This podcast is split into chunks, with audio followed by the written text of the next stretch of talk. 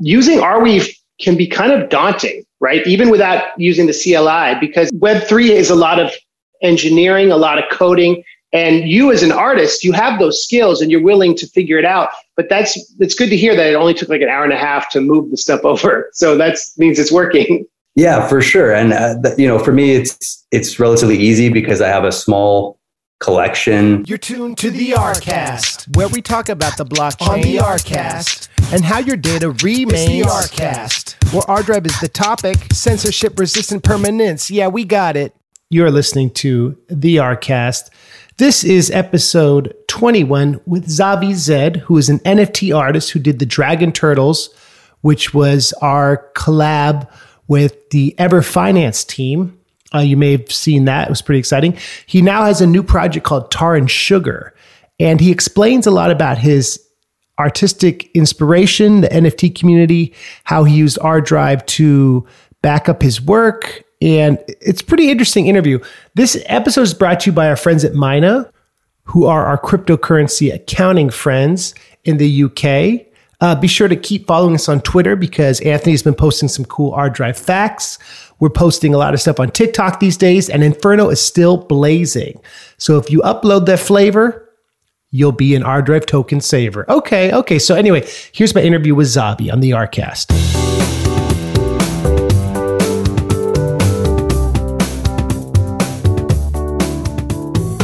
Xavi, thank you for having time to talk. You've been super helpful with educating the community about permanence and NFT art. So thanks for being on the show. Thank you, Andrew. Yeah, it's a pleasure to be here. Um, I'm a big fan of of Arweave, of ArDrive, everything that you're doing in the space, providing an alternative, Web3 alternative to IPFS and uh, the various apps that are built on it. So it's really exciting to be here. Thank you. How did you discover Arweave in the first place? So Arweave was one of the first uh, blockchain technologies that I heard about just through online news, just learning about the the concept of having a permaweb that would store censored articles through the permaweb or uh, create a repository of information about the war in the Ukraine. Um, a lot of these these headline articles were really intriguing to me. And, you know, I knew some people that were involved with uh, R Drive. Your current director of design is a, is a friend in real life. So that was kind of my portal into it.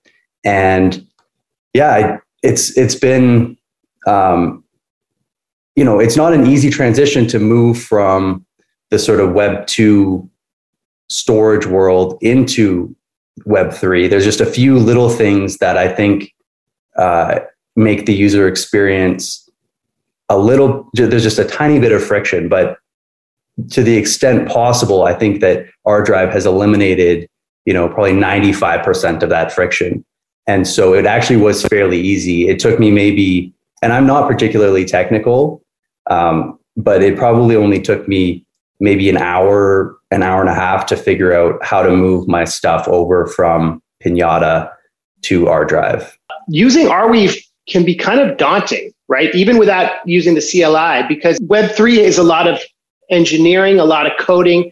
And you as an artist, you have those skills and you're willing to figure it out. But that's it's good to hear that it only took like an hour and a half to move the stuff over. So that means it's working. Yeah, for sure. And uh, you know, for me, it's it's relatively easy because I have a small collection. Um, I'm not dealing with with heaps of metadata, heaps of JSON files. And I think as the tools progress, um, some of the some tools that might come out that the community might develop include things like an automated process for pulling uh, metadata from IPFS onto Arweave, for example, and and just more more of the automation. Um, but even at the moment, it's it's fairly straightforward through manifests for people who have larger generative NFT series where they they need a base uh, base URI followed by a unique identifier. So I think a lot of the tools already exist. It's just a question of I guess connecting people to the tools and the resources that they need. So I've found that you guys are actually really good at that with YouTube and uh, just through your website. pointing out a lot of these resources. So it's been a it's it was it was actually just kind of a nice coincidence that I started working on the Dragon Turtle project with ArDrive and Everpay as the artist at around the same time that Pinata was changing its terms. And so it's not that they've eliminated the free option, it's just that um, it's a lot more limited than it used to be in terms of how many files you can actually pin and the total amount of storage. So around the same time that I realized that I wanted to switch to something that's pay once, store forever, where I don't have to worry about changing terms of service. I don't have to worry about an expiring credit card or a price jack that then means that I'm scrambling to save my NFT collection. Really, to protect my collectors, protect my holders, I needed to find a, a permanent solution. And I think ArDrive is very well positioned to do that. It's about mass adoption, right? And making it feel like the tools are there. I just did a a Twitter post um, just for the very simple task of moving a small collection without using manifests or anything like that. Um, and then I also posted that in a few different artists collectives that I'm part of through discords and I had a handful of people reached out to me actually and, and had questions. And um, I was able to point them to the ArDrive Discord and different tools. And, and I had at least, I'd say, three or four artists recently convert their, their collections from from IPFS to to Arweave. So that's been rewarding as well, just to see them, and they've all been super impressed with the speed of it. I mean, the the speed once you know it takes you have to be patient getting the file sufficient block confirmations to be to confirm that it's stored.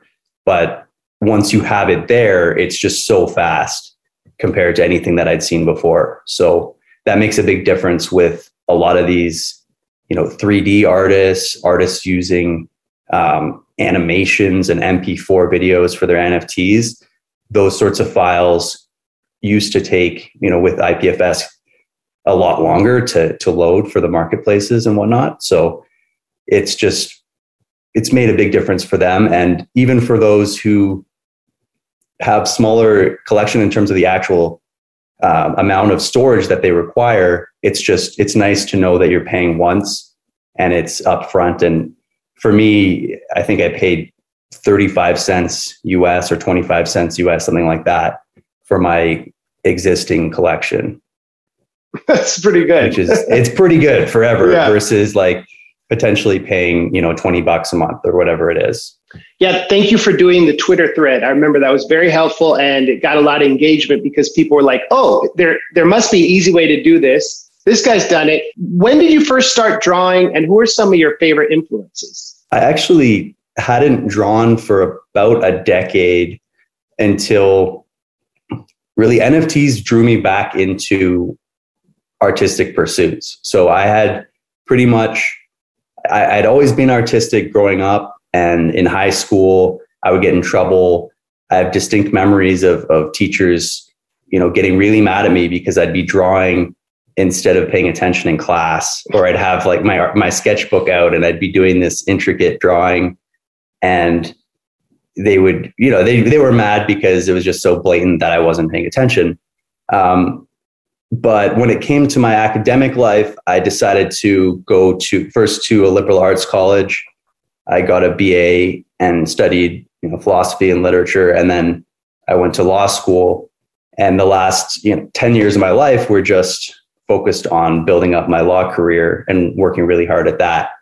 But when I got into NFTs uh, this past January, I met some really cool artists and they were so supportive. And something that's unique about lasting NFT communities is that there's really no um, gatekeeper or you just you have direct access to the people that you're that whose art you're collecting. So I would go and watch live streams by these amazing artists, many of whom are from Australia, halfway across the world and I'm watching them put together a character. And then I'm thinking, well, I would love to try to get back into creating characters and doing art and cartooning and all that stuff that I, I used to enjoy doing. So I just started doing it and kind of showing them my progress. And they just kept saying, just keep at it, just put in more hours, put in more time, uh, don't give up. You know, you got to, I think at that point, it's about shedding some of these artificial you know dichotomies that we have between artists and collectors. I feel like everybody every human being is an artist whether we like it or not. We each have ways that we need to express ourselves.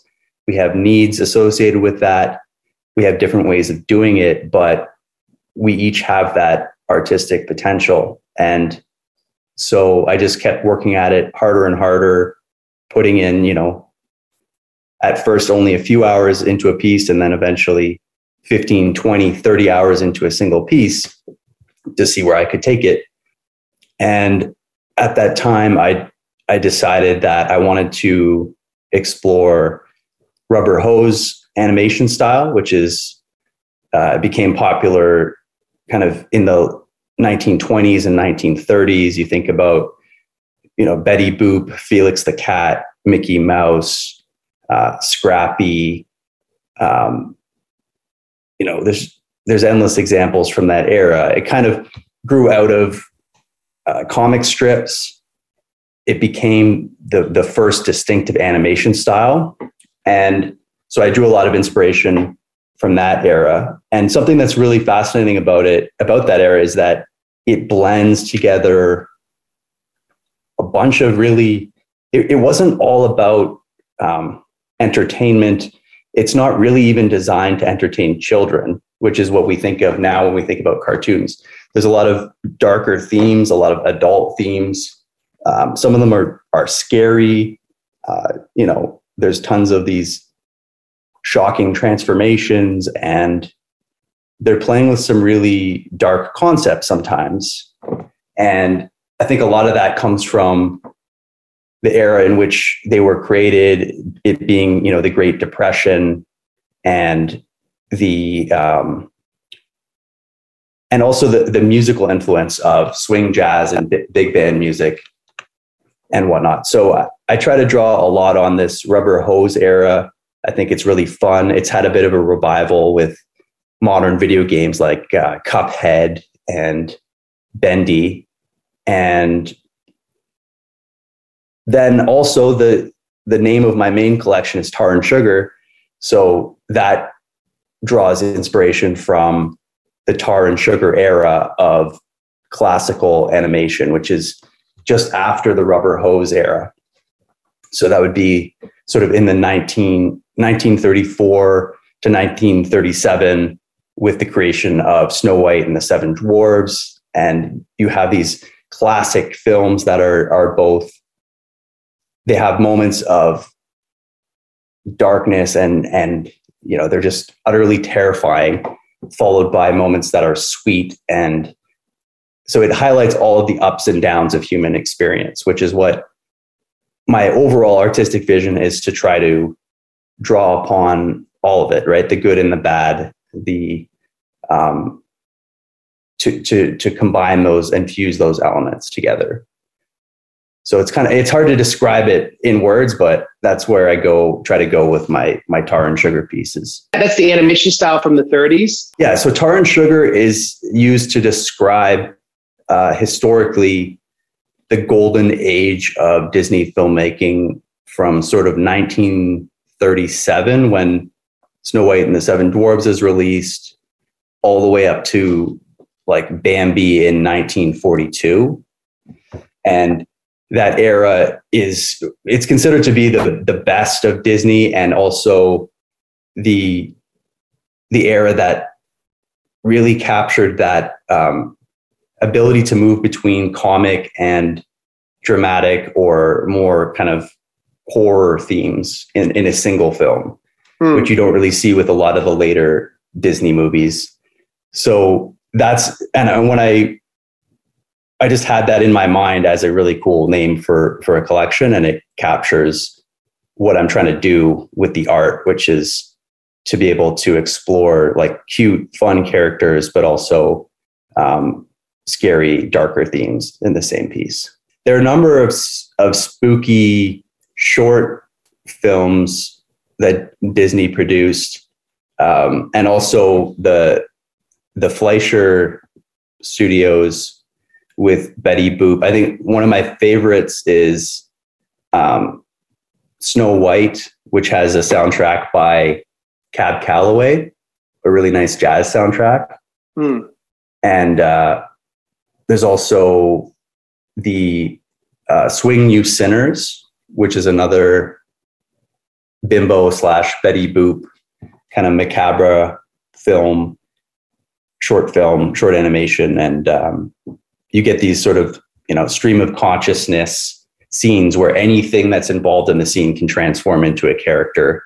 And and then it just kind of flows together in in a psychedelic way. Those productions were so expensive and had so many people and i guess that's what's interesting about like the new nft era and like the new animation and like people who create things like it's just you how do you find time to design all this stuff i, I just do one of one art at the moment so i create a piece I'll bring a piece to an auction house maybe once every two weeks if I'm lucky, uh, sometimes every three weeks. So I'm just doing it on weekends, evenings, that kind of thing.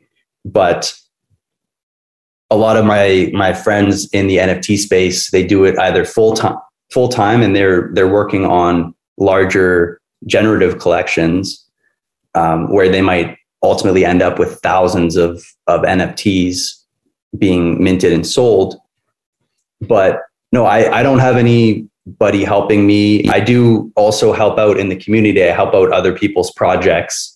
Um, and I'm, you know, I'm really excited to be able to participate in some larger projects that way where everybody's chipping in.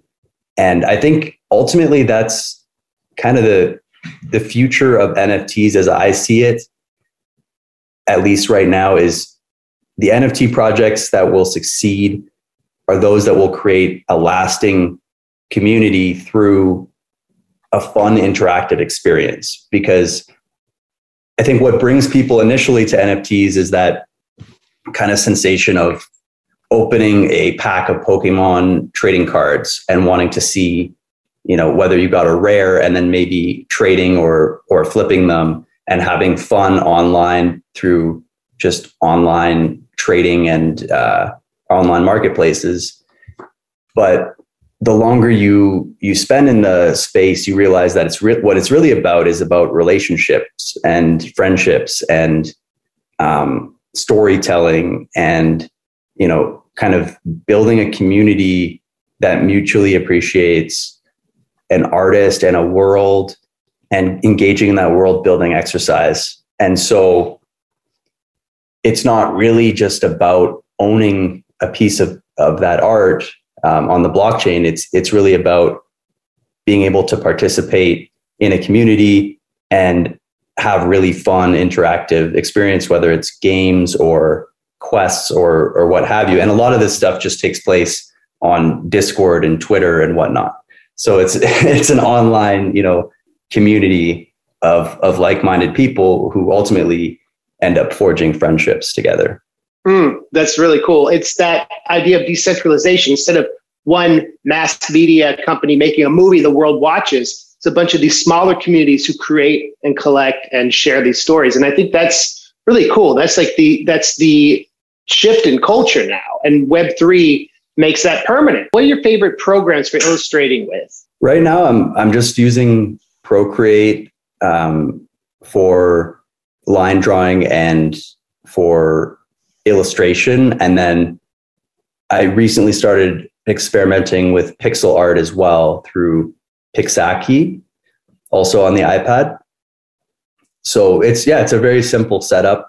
Procreate makes it very easy and inexpensive to get started with drawing. Just the iPad Pro um, with the large screen and you're off to the races. Yeah, it's it's super easy to get started doing it and it's a lot of fun and there are a lot of people online that you can chat with. And I do occasionally I do live streaming in different discords where I'll be creating a piece and I'll have a handful of people watching and you know um, just chatting and maybe giving some feedback. And then I have mentors who I send my pieces to and they critique them and I try to incorporate that. So it's a really nice uh, community experience to to start creating art in that way. And um, I think that's really what where people will get a lot of benefit out of the NFT world is more so in terms of developing whether whatever talent it is that you think that you'd like to develop, whether it's story writing, art, uh, community building, you know, organizing games, all those things, world building, whatever it is that that interests you, there is an outlet for that there is a community for you out there. And so really it's just about getting involved and making things happen, which is, you know, the that's the way to be to be active and to be pushing yourself to gain some really cool skills. Years ago, a company had to decide you were good enough to work for Marvel or Disney or major record label. Uh, it didn't matter if you had all these things at your house. Now you can just create these worlds on the iPad and find communities. It's it's important, and I think there's there's even more that we haven't. We're still so early in this space that there's still so much that we haven't been able to accomplish. And I've been reading about you know atomic NFTs through Arweave, where the metadata, the image, the SmartWeave contract, the token, everything is stored seamlessly on the Arweave blockchain, for example. So that would be another evolution that people are already doing, but to make it more mainstream in a way with with uh, mainstream marketplaces and collectors, I think that's something that might we might see. Um, there's always more more experiments. That's that's kind of the fun thing about it is that we're all experimenting and trying out new things and seeing what works and what doesn't work and just learning through you know the the downturn in the market the people who are sticking around um, during the crypto bear market are the ones who are are building and who are interested in gaining those skills and uh, and and gaining something out of it other than money really because you know that that might have brought a lot of people in during the bear uh, the bull market, but it's certainly not drawing people in right now. So you have to be interested in something else, and that's also yeah. a cool kind of culling mechanism that is happening. The fact that you can do a lot with it, it feels like the early years of the internet. Is there anything, Xavi, you can like talk about that you're working on, unless it's super secret? Yeah. So there's a a project that is going on called the Block Party, which is a way to get people together, um, collectors on both, you know, Fantom blockchain and also Avalanche blockchain predominantly. But the the Block Party is a Discord giveaway party that people are organizing just as a fun event for the community.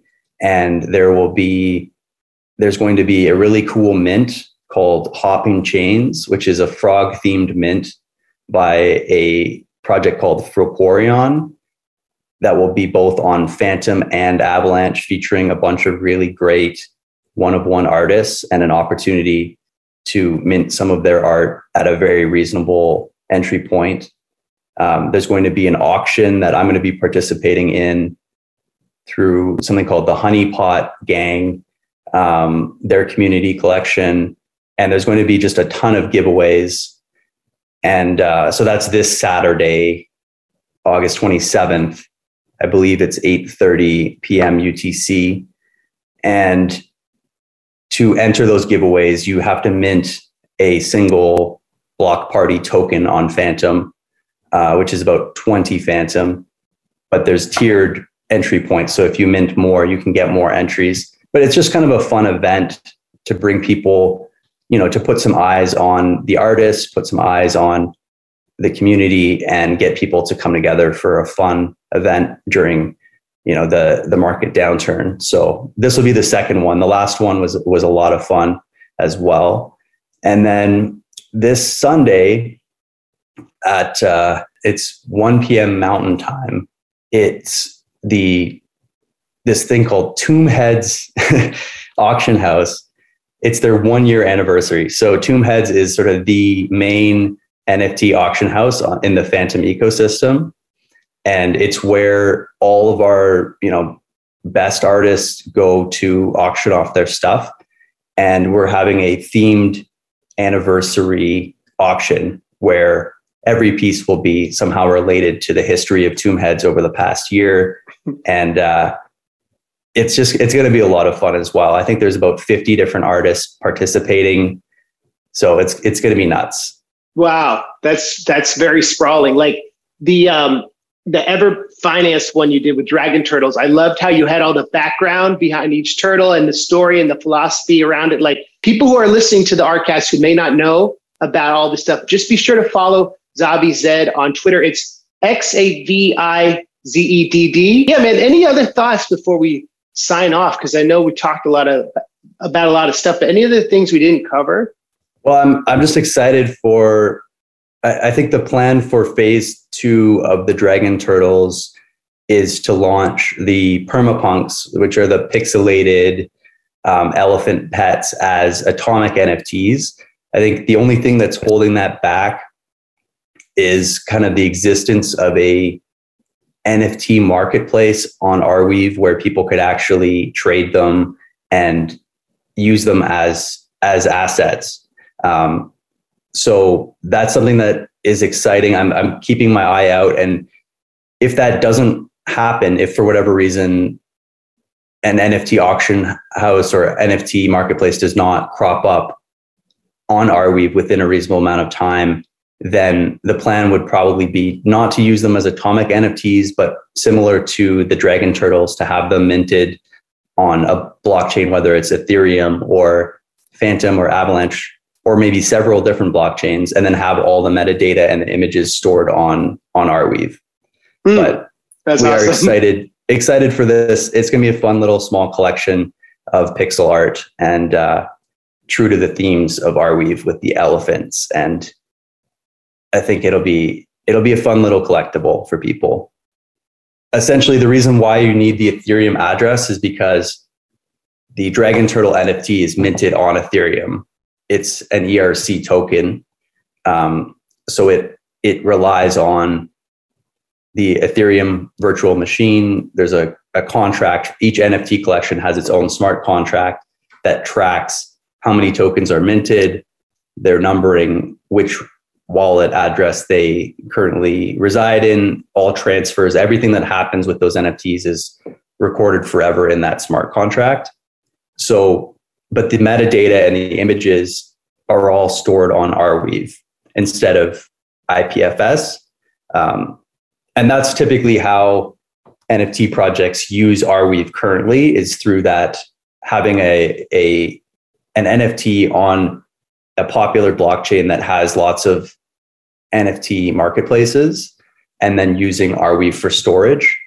But in the future, there's no reason why the atomic NFTs, which are, are going to combine um, SmartWeave, smart contracts with storage so that everything's in one place, there's no reason why that wouldn't evolve into an NFT marketplace if there's interest from the community. So uh, that's kind of what I've been keeping my eye out for in terms of launching the next phase. But if it doesn't happen, then we'll make it happen on another blockchain. Thank you for sharing that, man. It's awesome. Thanks a lot. Thank you, Andrew. Have a great day. Thank you, Xavi. Great interview, great episode. Be sure to check out those exciting new NFT auctions he was talking about. And we'll see you next time with some more podcast permanence excitement. I'm Andrew. This has been the ArCast. Thanks for listening.